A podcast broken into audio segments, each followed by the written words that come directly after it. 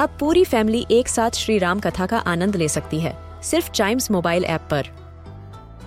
जानिए श्री राम के बचपन से लेकर दशानन वध तक का सफर, सरल रामायण घर के सभी सदस्यों के लिए। आज ही डाउनलोड करें चाइम्स मोबाइल ऐप एप्पल या गूगल प्ले स्टोर से।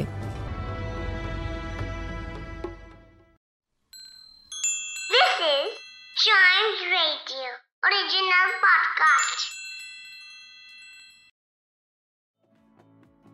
वेलकम, आप सुन रहे हैं न्यूज़ डे पॉडकास्ट। और जैसा आप जानते हैं कि कल है रिपब्लिक डे, यानी कि छब्बीस जनवरी को हम अपने देश का गणतंत्र दिवस बनाएंगे। लेकिन आज पच्चीस जनवरी को हम बनाते हैं नेशनल टूरिज्म डे।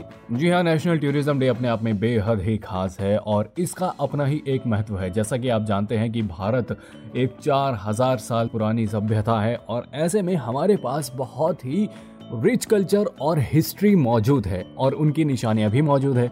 तो ऐसे में अपने देशवासियों को उस कल्चर से रूबरू कराने के लिए, साथ ही दुनिया भर को भारत के बारे में बताने के लिए इस दिन को मनाया जाता है, ताकि हम ज्यादा से ज्यादा टूरिज्म के महत्व को समझें।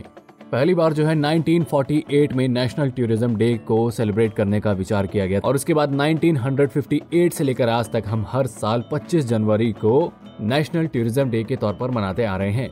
नेशनल टूरिज्म डे को सेलिब्रेट करने का एक और महत्व है कि जो हमारे देश का कल्चर है इसको प्रमोट किया जा सके, देश भर के लोगों में टूरिज्म के महत्व को समझाया जा सके, साथ ही हमारे कल्चर को दुनिया भर में प्रमोट किया जा सके और टूरिज्म के क्षेत्र में ज्यादा से ज्यादा रोजगार हमारे युवाओं के लिए भी पैदा किया जा सके।